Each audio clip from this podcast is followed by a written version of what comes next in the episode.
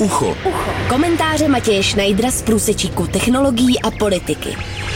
Ucho na rádiu Wave. V poslední době člověk ocení každou dobrou zprávu. Je to jenom pár týdnů, co planuly obrovské požáry po celé Austrálii a půlka světa se obávala, že se řítíme do otevřeného konfliktu mezi Spojenými státy a Iránem. To se teď na počátku pandémie koronaviru zdá jako hluboká minulost. Tou dobrou zprávou je, že byla po roce věznění propuštěna na svobodu whistleblowerka Chelsea Manning. Manning byla za mřížemi proto, že v loni odmítla vypovídat před velkou porotou v rámci případu, který americké úřady chystaly proti zakladateli Wikileaks Julianu Assangeovi.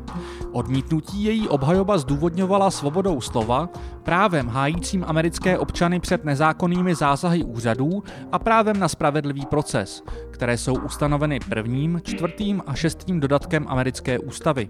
A především pak tím, že Manning už v této věci podala výpověď ve svém předchozím procesu. Za ten už si odsedila trest, který byl v roce 2017 zkrácen Barackem Obamou. Odvolací soud ale tuto výtku zamítl a Manning byla uvězněna za pohrdání soudem. Nejprve 8. března loňského roku a po vypršení původního předvolání a několika denním propuštění znovu 16. května. Aby toho nebylo málo, uvalil soud na Manning pokutu, nejprve 500 a po měsíci 1000 dolarů denně, které měly whistleblowerku přimět vypovídat. Manning a její obhájci tvrdili, že celý proces je naprostým vychýlením z původního záměru, kterému měly podle americké ústavy sloužit velké poroty. Místo podněcování k výpovědi podle nich sloužilo uvěznění a horentní pokuty jako trest. Americké úřady podle nich ohýbaly ústavu, aby mohli šikanovat jimi neoblíbenou whistleblowerku. Minulou středu 11. března 2020 se Chelsea Manning ve své cele pokusila o sebevraždu. Není to poprvé. Vzít si vlastní život se pokusila Manning už dvakrát při svém předchozím věznění, k čemuž jí přimělo mimo jiné kruté zacházení a držení na samotce. Vzhledem k současným okolnostem asi příliš nepřekvapuje, že se o to pokusila znovu.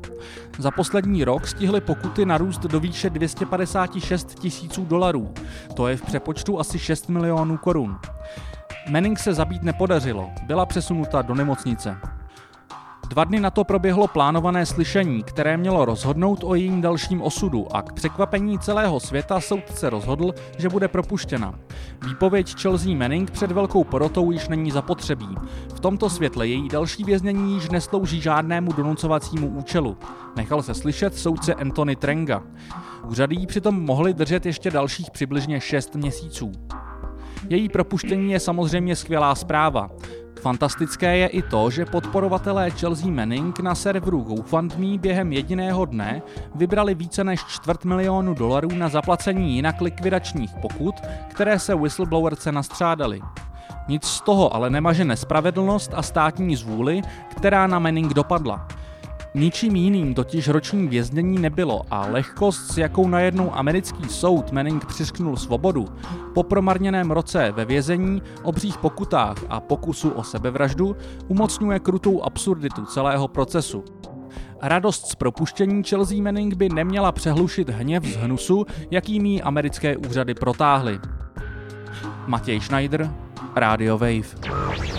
Ucho. Ucho. Komentáře Matěje Schneidera z průsečíku technologií a politiky. Ucho na rádiu Wave.